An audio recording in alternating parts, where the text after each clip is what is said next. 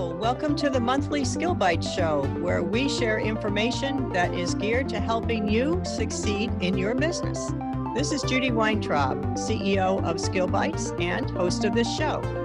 If you want to position yourself as an expert, one of the best ways to do that is to become a published author.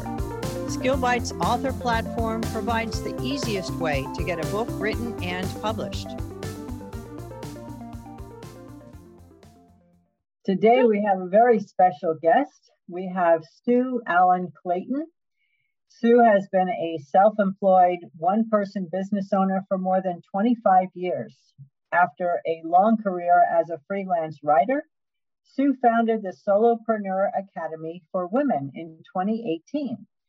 She is the author of Solopreneur Success How to Plan, Create, a, and Run a One Person Business, as well as several other books. She lives on Long Island, New York, with her husband, solopreneur daughter, and three rescue dogs. Sue, I'm so delighted to have you on the Skill Bites Show. Thank you. I am really happy to be here. I love talking about solopreneurship.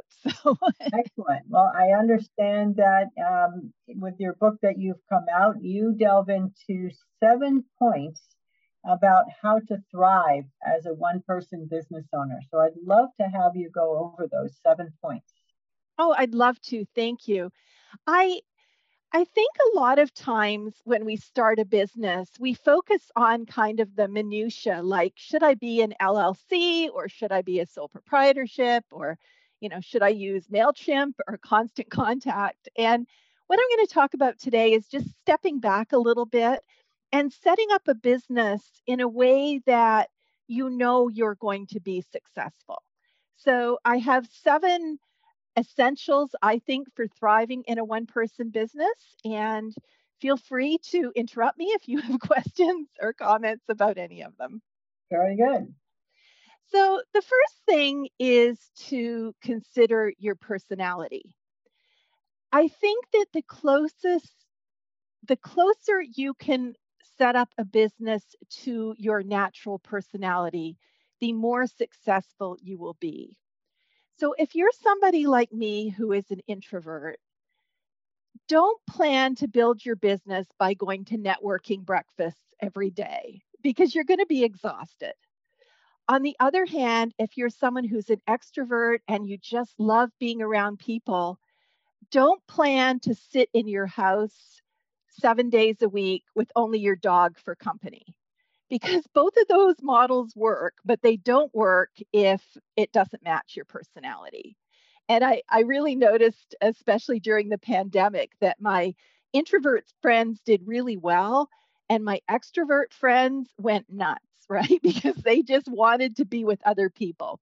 So I think mm-hmm. if you can set it up in a way that works for your personality, and that includes things like what is your tolerance for background noise? What is your tolerance for disorganization? Are you somebody who loves to work in a coffee shop because you just love that? You find that to be a high energy experience? For me, that makes me crazy. I like things to be quiet. So none of those are right or wrong, but if you can just match your personality, you'll be a lot more successful. Are there other things that, for instance, an introvert can do that you can recommend besides networking? I think a lot of introverts do well with email marketing or with things that are pre recorded. So, um, for me, I love to write and I love to create videos to a certain extent.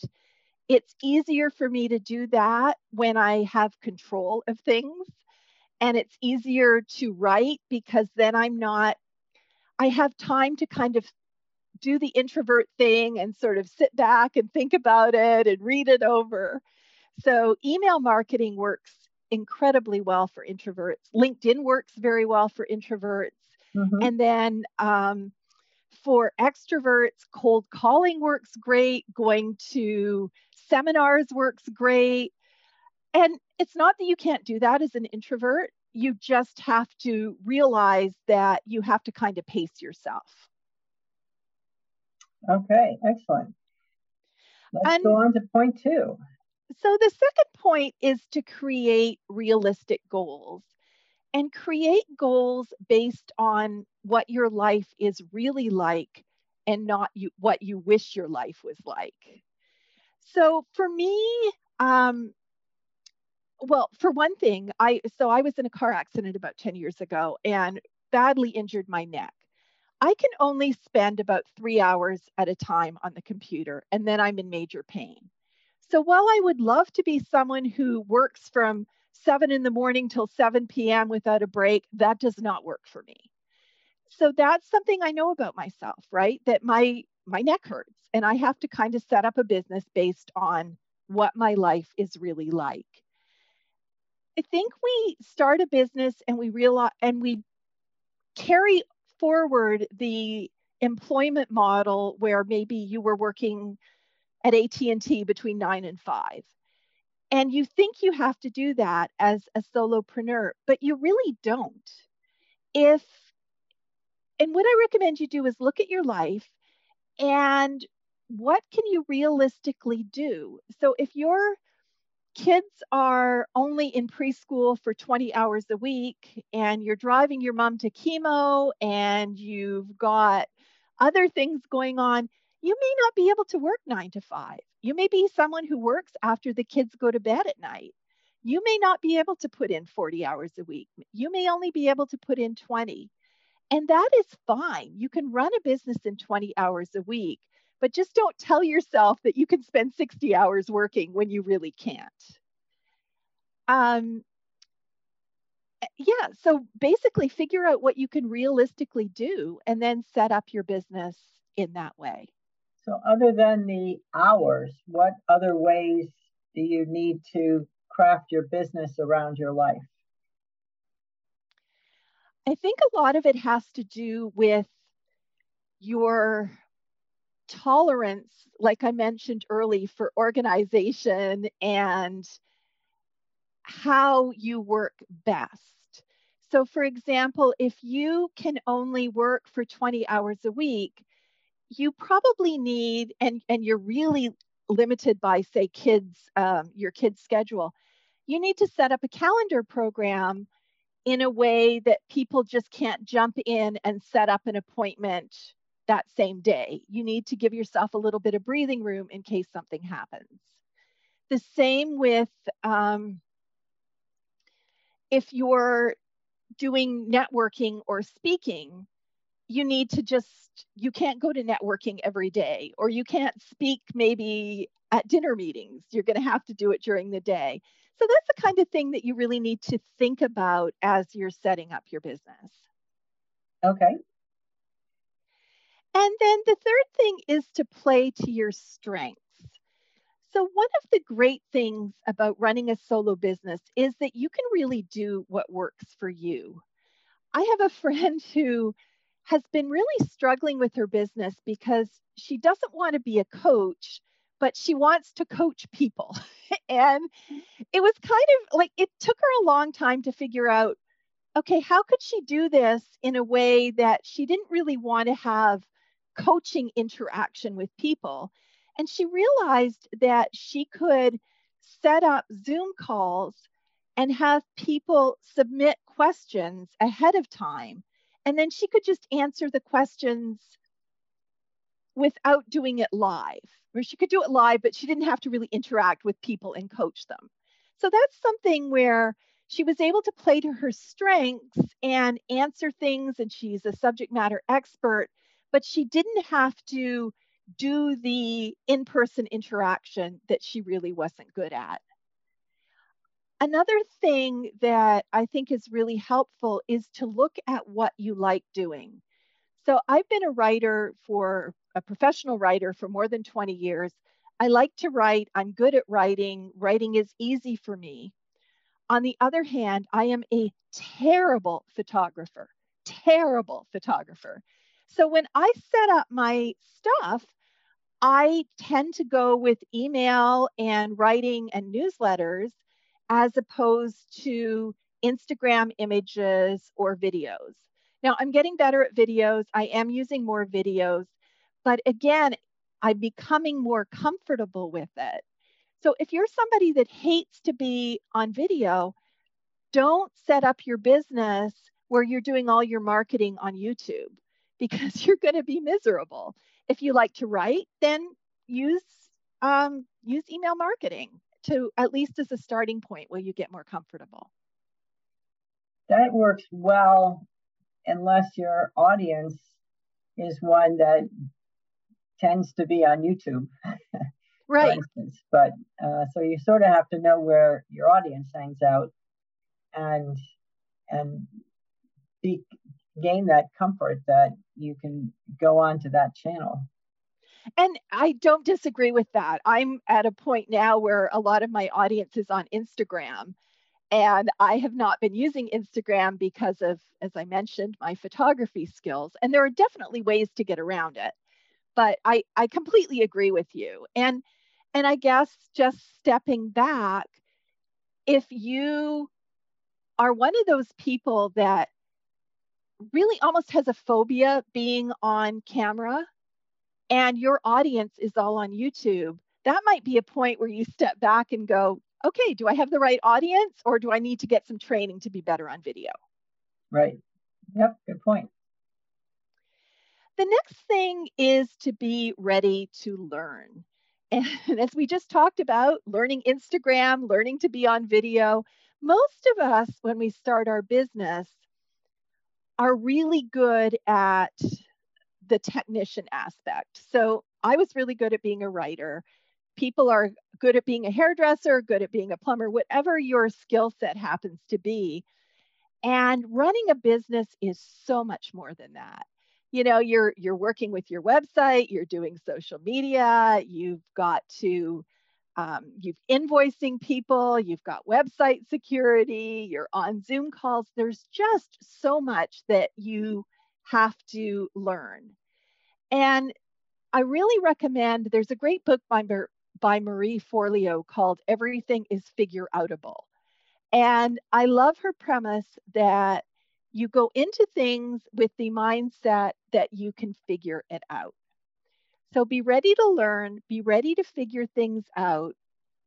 But I also recommend that you don't try and pre learn things. So, for example, if I start my business and I think, all right, I'm going to send out a newsletter, get my newsletter to a point where I'm ready to send it or almost send it, and then figure out whether you're going to use MailChimp or Constant Contact don't start with learning MailChimp. And then six months later, when you go to figure out, go to send your newsletter, you either decide you don't want to send a newsletter or you've already learned MailChimp and they've changed it in six months and you're going to have to relearn it again. So the idea of being willing to learn and then to implement that just in time learning where you're learning things just before you need them will save you a lot of time and hassle. Another point is managing your time. And as solopreneurs, we do not have a boss telling us when or where to work. If we want to sit and watch Netflix all day or scroll through Facebook, there's nobody keeping us from doing that. So you need to figure out ways to manage your time and to, I guess, eh, build in accountability to yourself. And one of the ways that I think we can do that, well, there's a couple of things that I've learned. One is to have regular hours. So whether that's nine to five, or if you've got kids, maybe you're working from after your spouse gets home until midnight, or you work primarily weekends, whatever that is. But for me, now that my kids are grown, I work pretty much nine to five. And I like that because my brain knows that at nine o'clock, I'm going to be starting work and I'm prepared for that. So there's not that tug of war every day. Oh, am I going to work? Am I going to watch more TV? Am I going to do this? Am I going to do that? So having regular hours, even if they're different than what maybe your friends have, I find really helpful. And then the other thing that I think is important is to set daily goals. And I ran into this this morning. So I, I've been writing for a long time, and I usually can just sit down and write. This past weekend, I took a course and I was pretty tired this morning. And it was just one of those days where what I wanted to write was not coming. And I pulled out the timer. And you can use the Pomodoro technique where you set a timer for 25 minutes and you work and you work in a completely focused fashion. So you're not checking Facebook on the side. Take a five minute break and then move on to another series. Or you can just promise yourself that you're going to start work and for an hour, you are going to be completely focused. You're not going to look at anything else. You're not going to get up and get a snack and then take the next hour off. So, however you work it, managing your time and figuring out how to build in that accountability, I think is incredibly helpful. And just a, um, a little aside, I highly recommend that you do not use your phone as a timer because then you're checking to see how many minutes you have left and it's just too luring to go in and check Facebook or check your email when you're when you're trying to stay focused. So I just use a kitchen timer the sixth thing is that I think it's really important to ask for help. So, solopreneur means you're a one person business. But if you look at the definition a little bit more, it doesn't mean that you have to do everything yourself. It means that you do not have employees. So, you are completely free to hire people on a contract basis to run your website or design your brochure or mail out your newsletter or do anything else that you want. And this can save you a lot of time. I am embarrassed to admit that a couple of years ago, it took me almost 40 hours to add a newsletter opt in box to my website. And it was something that I figured I could do in an hour and it just kept escalating and escalating. And in hindsight, I could have hired somebody to do that for probably $25 in 10 mm. minutes. We have to be open to doing those things. Otherwise, we're just going to get totally overwhelmed. So I always think about what skill do I want to learn? And that may be willing, that may be a useful thing to invest my time in. But there are things I don't want to learn. I do not want to learn SEO. I hire somebody to do my search engine optimization. I recently wrote a book, as you said, and I had no desire to learn how to lay out a book in InDesign or how to upload it onto Kindle. No desire whatsoever. So, those are the kind of things that we can ask for help. We can hire help either someone who is doing it regularly, such as, you know, um, uploading your newsletter to MailChimp, or we can do just things on a project basis, like designing a book. And that will just save you a lot of time and a lot of gray hairs. Right. And frankly, pro- provides you with better quality when you hire the right person anyway than trying to do it yourself when you don't know how to do it. I I was amazed when I hired someone to design my book. And this is the case with a lot of things. You don't know what you don't know. And so yes, I probably could have followed followed a YouTube tutorial on how to upload my book to Kindle, but he had so many tips and tricks and things that needed to be designed into it. I would never have known that. So that's a great example of how hiring someone saves you time. And like you say, you get a far better product out of it in the end. And that's important. I mean, if you aren't going to have the quality product, then you're not going to succeed very well. Exactly. It looks like you didn't know what you were doing. And then the final thing is to schedule time off. I have yet to meet a business owner who feels like everything is done. goes sort of shuts their office door on Friday night and goes, Oh, it's all done. I'm ready for a weekend off. Especially when you're working from home, you've got your laptop anyway. A lot of us tend to work more than maybe we should. And it was actually an a small business development counselor that I talked to several years ago. And one of her pieces of advice for people who are starting a business is right at the beginning, pull out your calendar and mark off your breaks.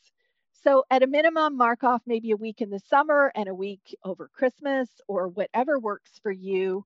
I'm a big fan of taking a specific day off every week. So, whether, you know, that's the Sabbath, whatever that happens to be for you, or maybe a Friday and then you can get your shopping done, whatever works for you. But schedule it in the beginning because it's you're not going to have you're not going to feel that you have time for a break and that just will help you with your mental health and give you something to look forward to uh, we were just talking about pennsylvania where you live and i'm a big quilter and once the pandemic was over my first exciting thing to do was take a four day vacation and go quilt, quilt shopping or fabric shopping and antiquing in pennsylvania I looked forward to that. And I come back renewed and energized. So it's not time that you're really taking away from your business. You're more investing in your mental health and being able to be more excited and more productive when you return. Yes, time off is really important. I think it's really hard as an entrepreneur when you see how much stuff that you have to get done to take time off. But if you don't, then you're going to wear yourself out. You're going to lose enthusiasm for your business. Uh, and one of the reasons why you want to become an entrepreneur is because you want to have control over your time. And if you don't take vacations, then what are you doing here? Really exactly. and if you don't schedule it, it tends not to happen. Absolutely. And scheduling it far ahead of time you know, so you can actually plan for the time off. I am taking um, two weeks off starting tomorrow. And um, I'm doing some quilt classes that are online, and I, there's a quilt festival. I'm doing them from home. It's taken me about six weeks to plan so that I can take the two weeks off. It's not something that most of us can just do at the drop of a hat but it's so important. It's important for our mental health. And it's also important to have a life outside of our business. And it's been interesting. I was watching one of the preparation videos for the quilt class, and I do a lot of Zoom videos. And there were things on that that I thought, wow, I could actually adapt this to my business. And so you you get motivation and inspiration sometimes in areas where you don't think that you will right?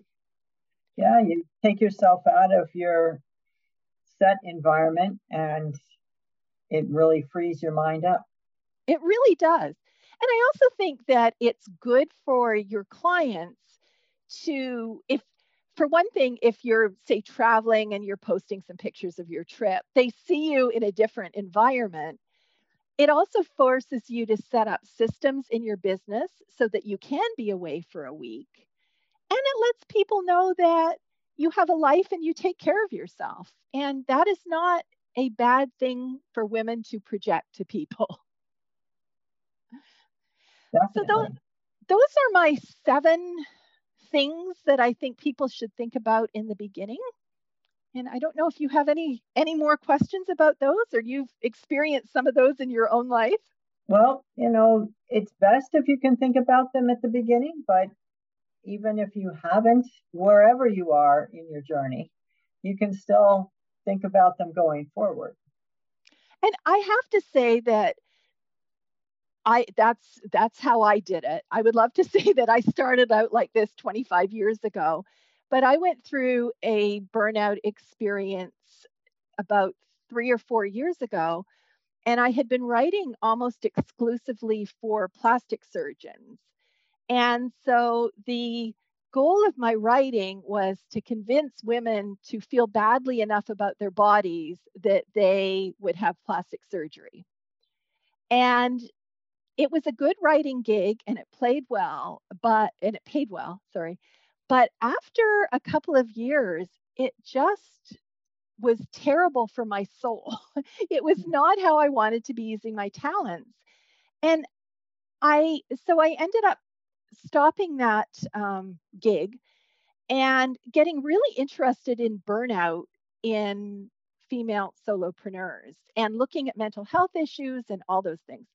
And that's actually why I started the Solopreneur Academy because I realized if I had had something that had supported me, I probably wouldn't have been in the burnout position I was in. I gave everything to this job and and I paid the price for it. So yes, I learned the burnout piece and I have been applying this much better to my life than I was previously. Great. Wonderful. Well, tell us a little bit more about your academy. So, the Solopreneur Academy is for female one person business owners. And it's kind of a four pronged approach where we provide information, community, and I'm trying to think of the other two information, community. Isn't see, this is why I like to prepare things. Support. Um, and so some of the things resources, that we right? Resources, yeah. We have um, we have live events that are designed specifically to help female business owners. So one of the things we do is have a book club once a month. We have what's called group coach and chat, where we just kind of all show up at the same time and talk about what's going in our business, going on in our business. We have a mindset piece where I help people with things like imposter syndrome or time management or some of the other issues that women face.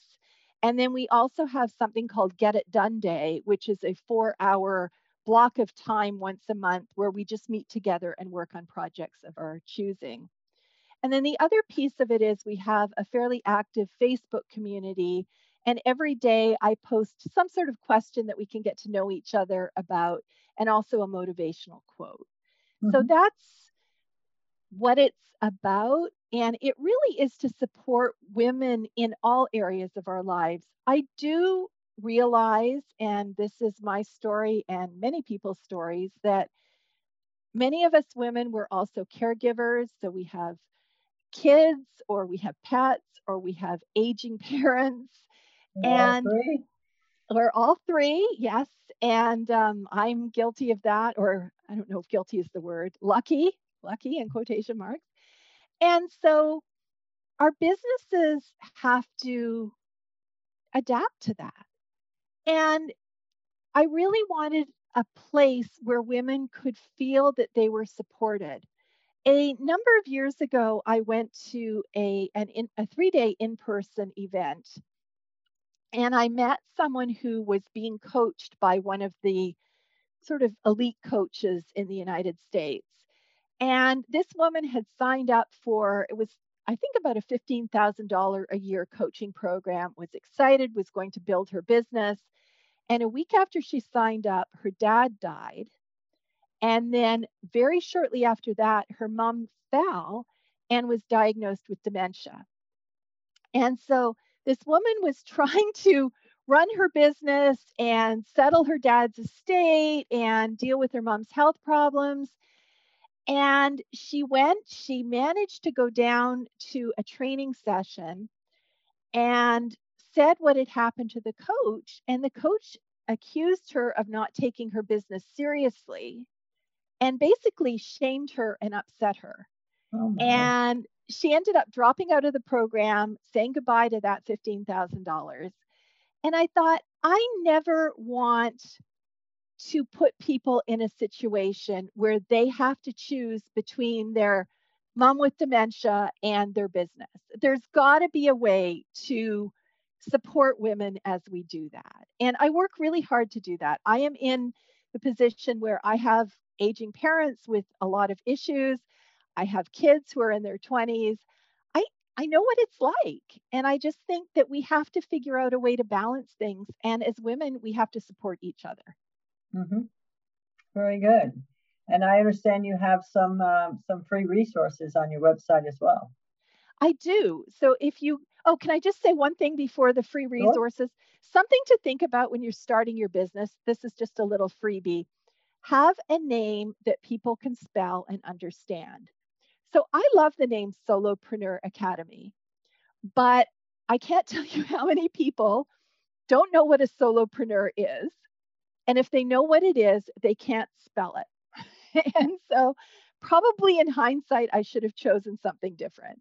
But if you go to solopreneuracademy.com, and you can see that there are free resources there, and you can have a read as to what the Academy is about and how to join if you're interested. But it's just for women. It is. Okay, so it's solopreneuracademy.com. Correct. Okay, very good.